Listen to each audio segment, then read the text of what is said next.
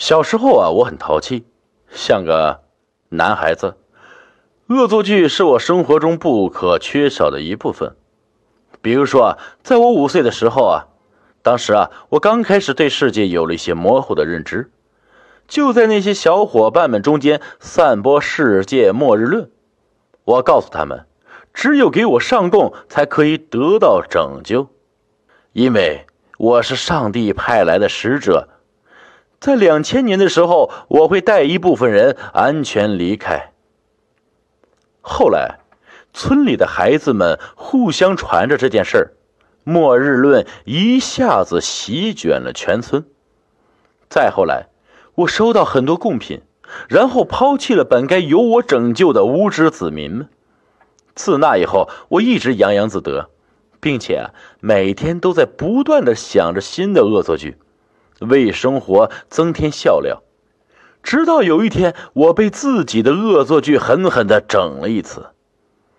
在我家附近有个很大的竹林，里面密密麻麻布满了坟头，大人不让去，说里面不干净。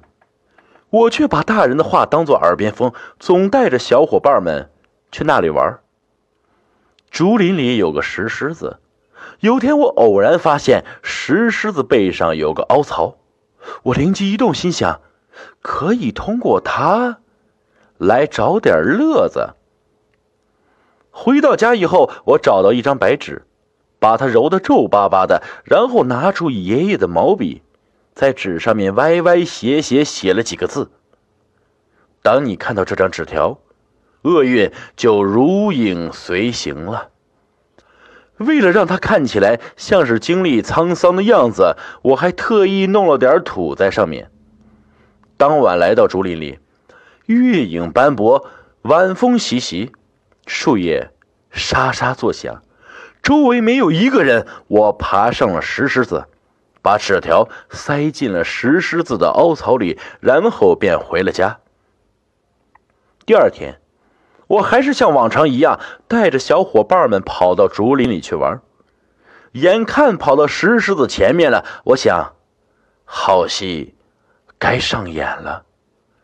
我挑了一个胆大的小孩，手指石狮子，对他说：“那个狮子，咱们一直没有好好研究过，上面好像有几个凹槽，你去看看，说不定啊还有宝贝呢。”我才不去呢！你经常耍我们。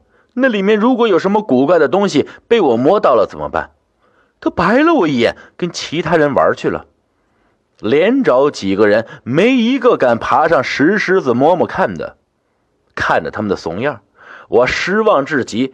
看来啊，这回的恶作剧要泡汤了。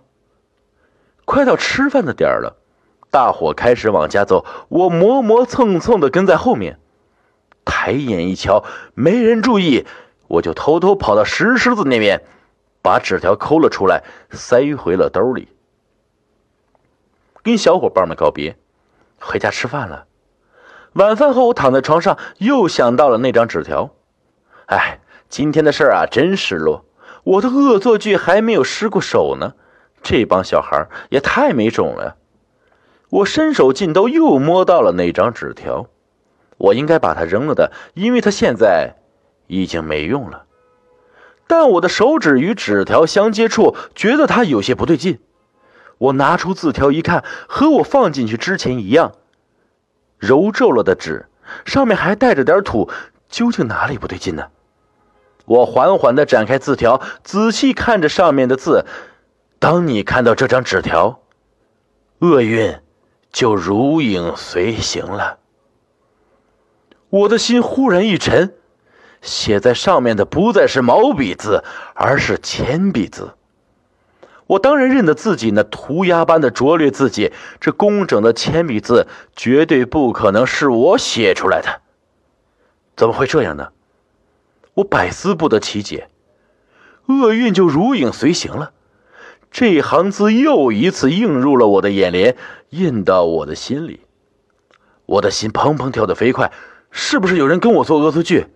我不会真的要倒霉吧？我把纸条揉成一团，顺手扔了。那一晚，我翻来覆去睡不着，越想越害怕，都不敢关灯了。侥幸的是，什么事都没发生。一个礼拜过去了，就在我快把这件事忘记的时候，厄运找上门来了。我们一家人都莫名其妙的食物中毒。我因为年纪小，病情尤为严重，脱水后直接导致了昏迷。昏昏沉沉中，我感觉自己好像又回到了那片竹林，手里拿着那张纸条，正要往石狮子的凹槽里塞。忽然，石狮子动了起来，我的手没伸进凹槽，却伸进了他的嘴。他紧紧咬着我的手，嘴角上挑。圆鼓鼓的眼珠子突出在外，我尖叫挣扎，却无法从他嘴里挣脱。四周挤挤挨挨的坟头也动了起来，似乎有了生命，向我这边挤了过来。额头上忽然一阵冰凉，似乎有人在我额头上敷了什么。我浑身一颤，睁开眼睛，家人正把一条湿毛巾盖在我的额头上。从他们口中得知，我已经昏迷四天了。在爸爸的搀扶下，我第一次走下了床，摇摇晃晃的来到了院子里。远远眺望着那片竹林，远远远处隐隐传来了乌鸦的叫声。一阵寒意从心里升起，我不知不觉将手插进衣兜，手碰到了一件东西。